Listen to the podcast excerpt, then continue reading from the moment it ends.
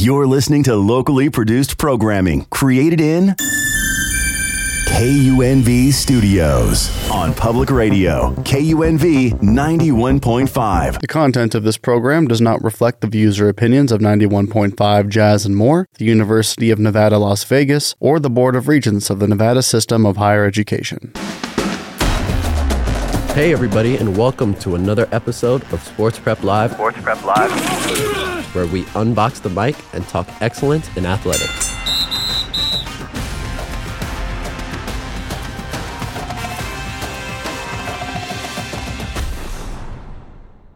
Welcome back to Sports Prep Live. I'm your host, Graydon Prescott, and this is episode two of the Prep Sheet. Joining me again today is KB. What's up, KB? Welcome back. How are you, Graydon? Good to be back. Great to have you. Obviously, on the last episode, we had great discussion about Caitlin Clark, Angel Reese, a lot of NCAA talk, and a lot of high school basketball. Today, we're going to be focusing less on personalities and more on controversies. Our first topic of discussion today will be the hazing scandals at Northwestern. Um, the football program is facing um, an escalating crisis, allegations of you know racism and hazing, Yes. yeah, all, all that sort of stuff broke out. They're facing at least 12 lawsuits. So that is our first topic of discussion today. Right, right. Um, and this was one of our our more controversial, paid attention to articles that we have written so far for the blog. So Yeah, and we got a lot of feedback on this one, I think, because it was so jarring to a lot of our readers.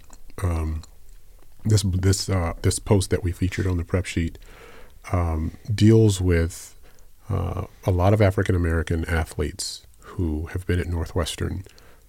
This one primarily through football, Right. But other athletes in other sports uh, have started to bubble up and have started to talk about their experiences their their experiences there as well. Um, it has involved uh, basketball. It has involved uh, volleyball.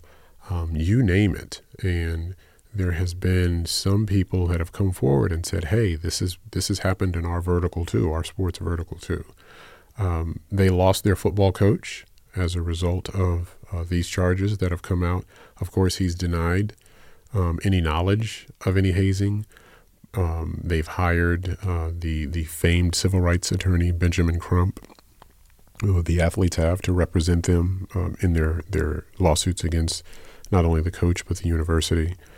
Um, and it's something that has spread throughout college programs in a number of sports, primarily in football. Uh, It, it certainly exists in, in other sports as well, but um, that's the alpha male.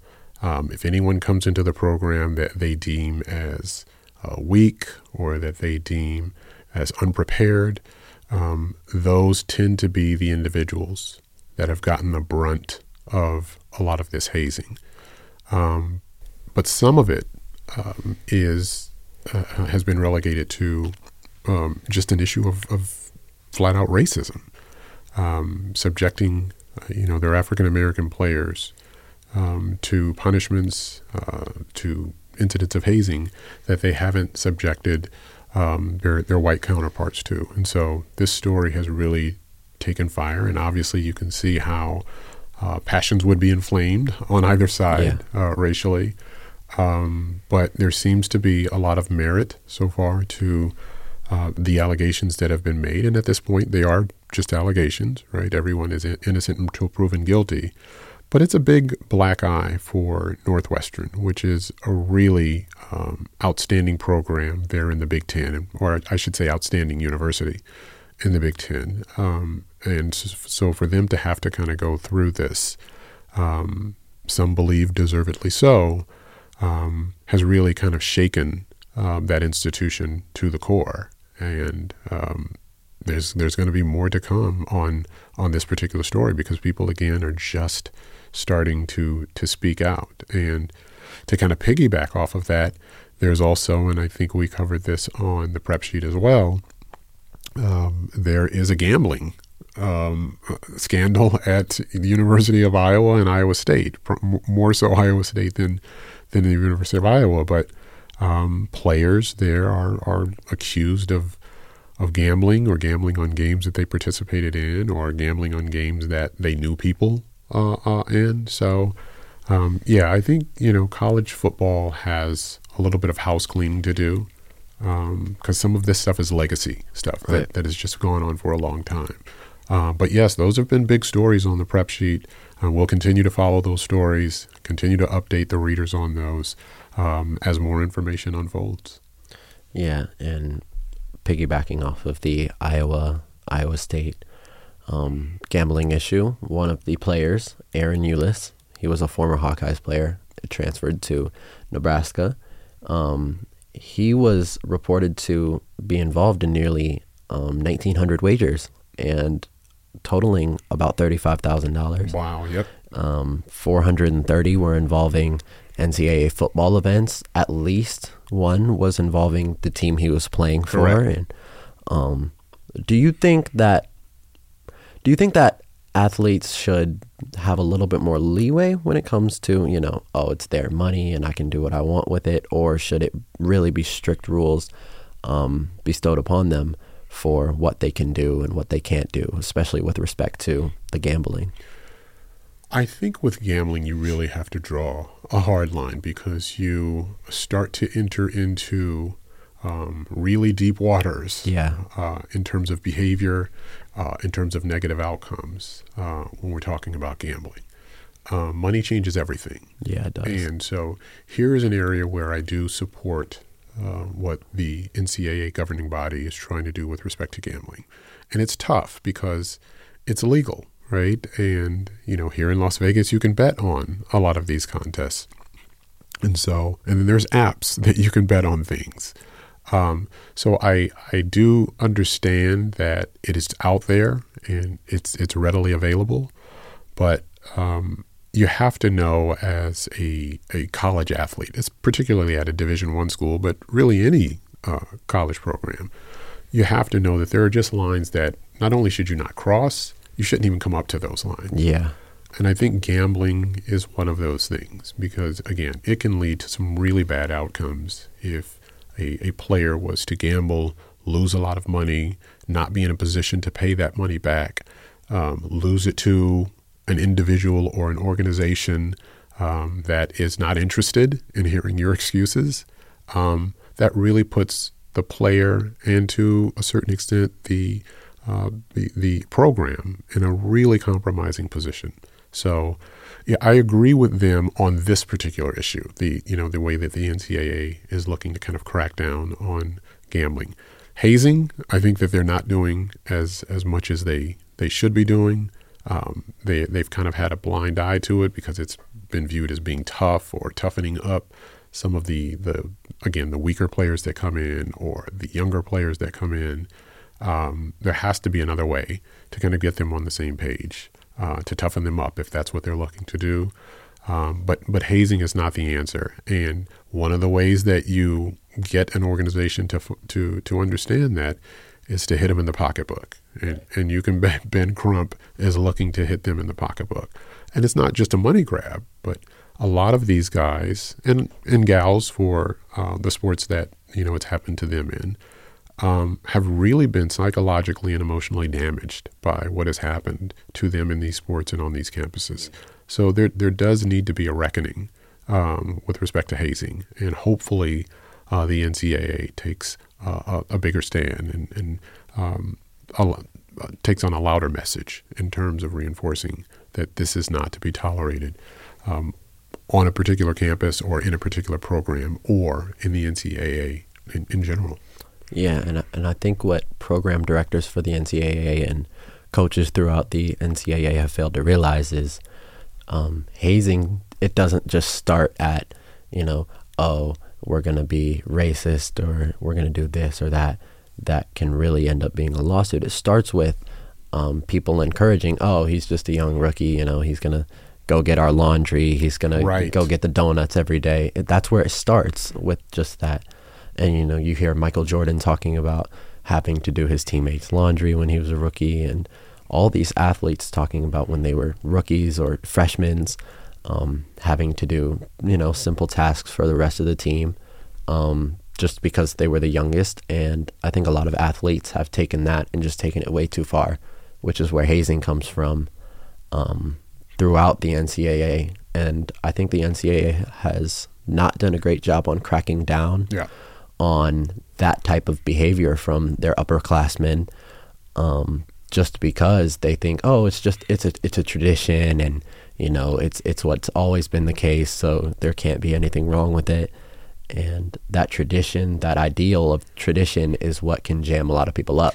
Yeah, you know, it's it's interesting if you look back at hazing historically, at least with respect to um, college programs, sports programs, because of course you have it in uh, fraternities. You Yeah. Know, um, but and that in and of itself became a thing. There are fraternities that were shut down. There were fraternities that have been kicked off school campuses um, because uh, engaging in some of this this same behavior and not knowing where to draw the line. I think in professional sports, um, there is a line that, that they don't cross because ultimately you're dealing with another grown man.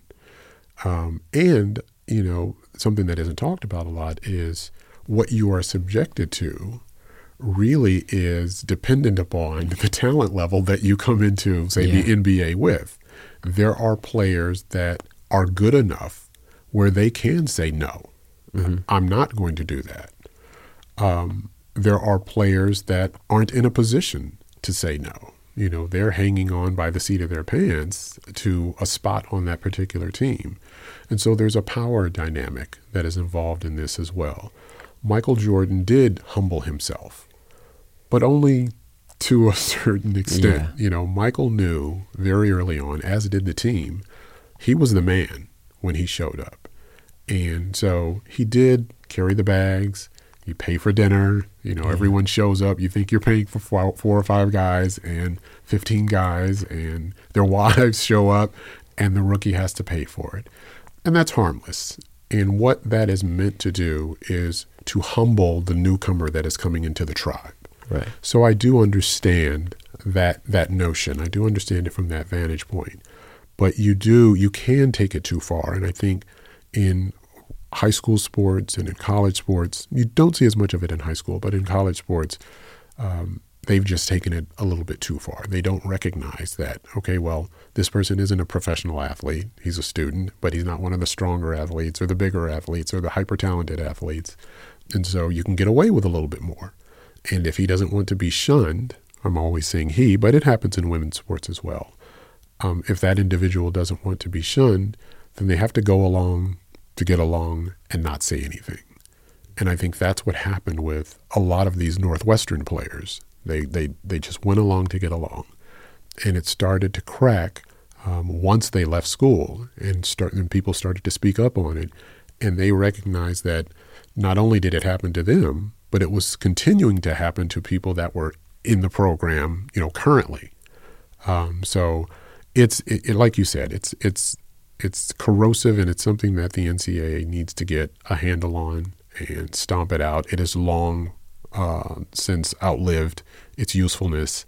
Um, kids now who spend almost their entire lives getting prepared for a sport, um, they come in with a sense of humility. So you know that you're joining a team. You you want to be as con, you know to, to to operate and be as conducive as to the to the team ethos to the team ethos as you possibly can. Excuse me. So I don't think that you need to humble these these kids that are now coming into sports. And so this is probably not probably this this is a, a tradition that has outlived its usefulness. Yeah. And obviously, we feel that the NCAA really needs to crack down on that. Something that the NCAA has actually been trying to crack down on, um, maybe not the right focus for them, is player movement. Yes. And, um, you know, obviously, recent reports, NCAA is trying to pass a rule um, that only grants players eligibility to transfer after three years. A law actually. A law.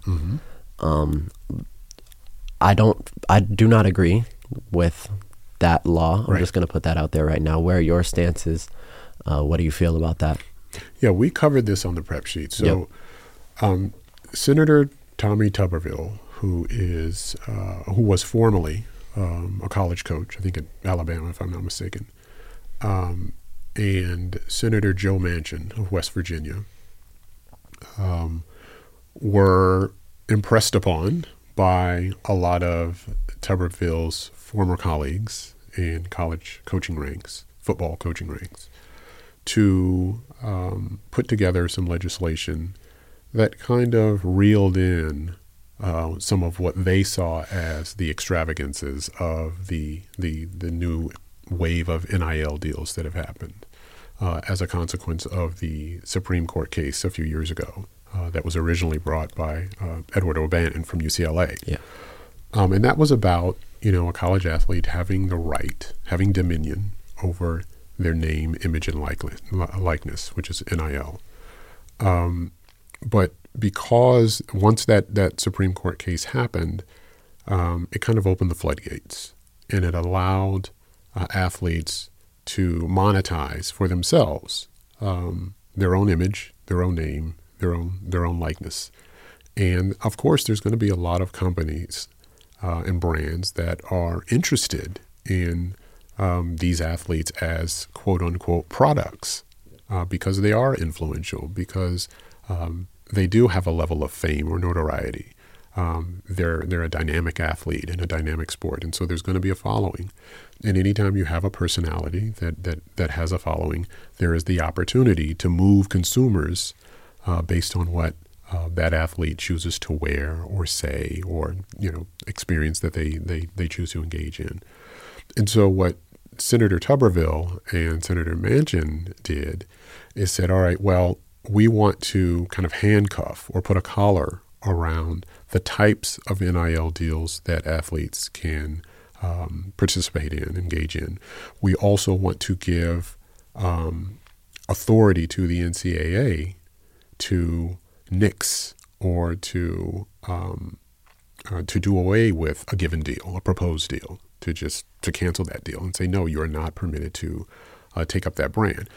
They're saying it's simply in cases where, let's say, it's a Nike school and you are an, an Adidas brand apostle, if you will. You know, um, Adidas pays you to wear their shoes or Puma, and so you come into the program wanting to wear their shoes, uh, or you wear their gear. Um, that's inconsistent with you know obviously that school's relationship, and so they want that relationship to have dominion. That I understand, but you shouldn't be able to then turn around and say that that individual can't have, outside of those uh, limited circumstances, can't have a relationship um, with a particular brand because it is a competitor to someone that the, the school has a relationship with, or a brand that the school has a relationship with, or even a potential competitor that they want to give the school's dominion over whether or not um, a student on their campus can engage in an NIL deal. I think that's unfair. And then to the point that you raised, part of their legislation also says, and this is where they're really handcuffing athletes, is once you come into a program and you sign a commit a commitment letter, that you can't transfer to another school, independent of why you may want to transfer. You're not getting playing time.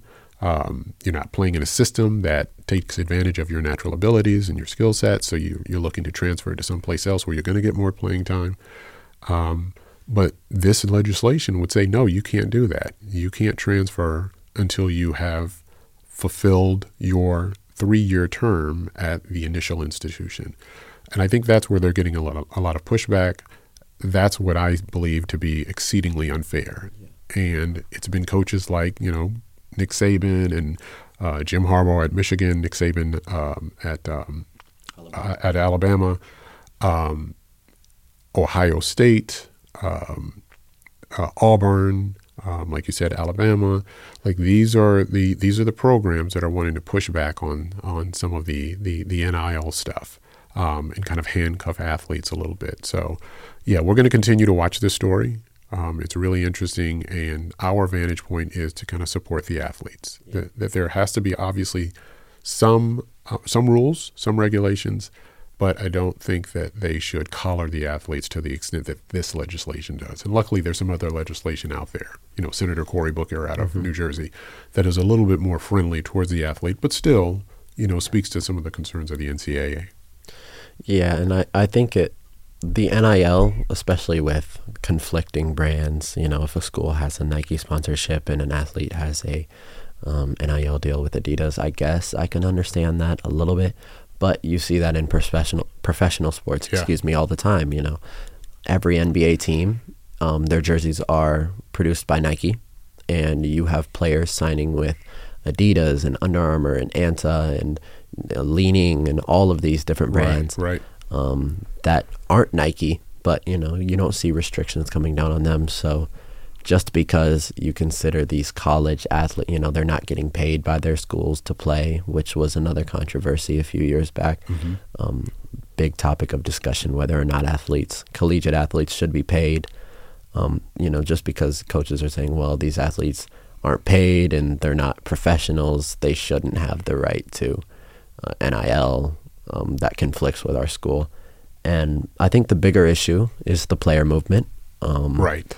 Especially you know you're handcuffing players from being able to do what's best for them and what's best for their careers and um, we talk about her all the time but one of the places that i really tip my hat to angel reese she started out her career at maryland and she d- wasn't getting the playing time that she felt that she deserved and she transferred to uh, she LSU. transferred to lsu and her career has completely uh, turned around and taken off for the better. And I just I have all the respect in the world for that decision to um, switch schools and um, better um, better her chances at having a successful career.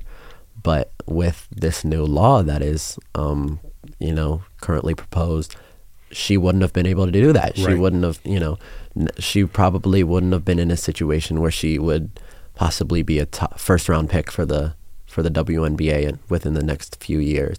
She wouldn't be in the position where she's getting NIL deals and all this stuff that's um, that's come to her because she decided that it was best for her to switch schools.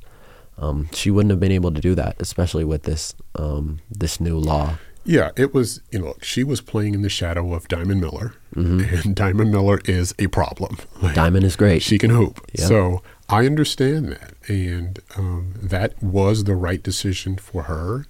And, you know, obviously it manifested uh, itself uh, in the way of a, a national championship. But even beyond that, like you said, it gave her the opportunity to develop her game. It gave her the opportunity to get more playing time and to become a better athlete and probably cleared the way for her to, you know, have a real shot at being a top five pick in the, you know, for the WNBA draft. And there's others that this has worked out for, you know, a, a, a family that you you know and, and you've seen them play, uh, the Joneses out of out of Iowa City, right? Yeah. Like Aubrey and Ashley Joens, um, they were on the same team at one time, right? Uh, but Aubrey wasn't getting the playing time that she was looking for. Um, and you would have thought coming into college that, wow, this is going to be a tandem that you know the country, the whole country is going to soon be aware of. Um, Aubrey played with uh, Caitlin Clark um, for the national championship team Yeah. uh, for All Iowa Tech. Uh, they won the national championship in 2018. Um, but Aubrey left, um, and I think she went to Oklahoma, Yeah, maybe. and Kylie as well was on that was on Yeah, that Iowa yes, State Ky- team. and Kylie Feuerbach was So also on uh, Iowa State. And, she's now at Iowa. and she's now at, at Iowa. And then um, I think Greta, who was, I think Greta was at Oregon. Oregon initi- State. She was a Beaver. Initially. And I think Greta now is at Michigan. Yep, that's right. So it, um, and for those of you who don't know, um, you know, Aubrey, um, Greta, uh, Kylie. Kylie, we haven't seen as much, but but Greta can hoop. Uh, Yeah. Schroeder, I think her last name is, or something like that. She has a crazy last name, Um, and I'm not going to attempt to say it. Yeah, but she's the only Greta on Michigan's basketball team, so look out for her. Greta is a baller, um, focused. Um, uh, she's big time. So Yeah. shout out to Greta. Uh, but yeah, it happens in both female, uh, with with females and males in sports, and most of these athletes are doing it because they want to put themselves in a better position. They're not doing it for the dollar opportunity Yeah. that may be tied to it. Yep. And the last thing that we are going to be able to touch upon in this episode here is Stephen A. Smith recently was hosting a basketball camp, and Yes. he has gotten a lot of pushback on the prices that he was requiring for people to attend that camp Yes. $3,000 per kid. Yes. Stephen A. Look, Stephen A. is a man that I look up to. I respect, and you know the career that you know career path that I hope to follow someday. You know he kind of paved the way, um, but at this, you know, as much as I respect Stephen A. and you know he'll always be to me the greatest sports analyst, sports broadcaster of all time. Uh, that's just my personal opinion Right. Right. but you know three thousand dollars a kid is a little a little much He caught, um, and I know this is our closing segment, but yes, he caught a lot of flack for that. We had to do a post on it. yep. Um, it was bubbling up out there, and people were talking about it. I wanted to know uh, more about it, but essentially, yes, that's what happened. He partnered with, I believe, IMG Academy to Yep. do a, bas- a youth basketball camp.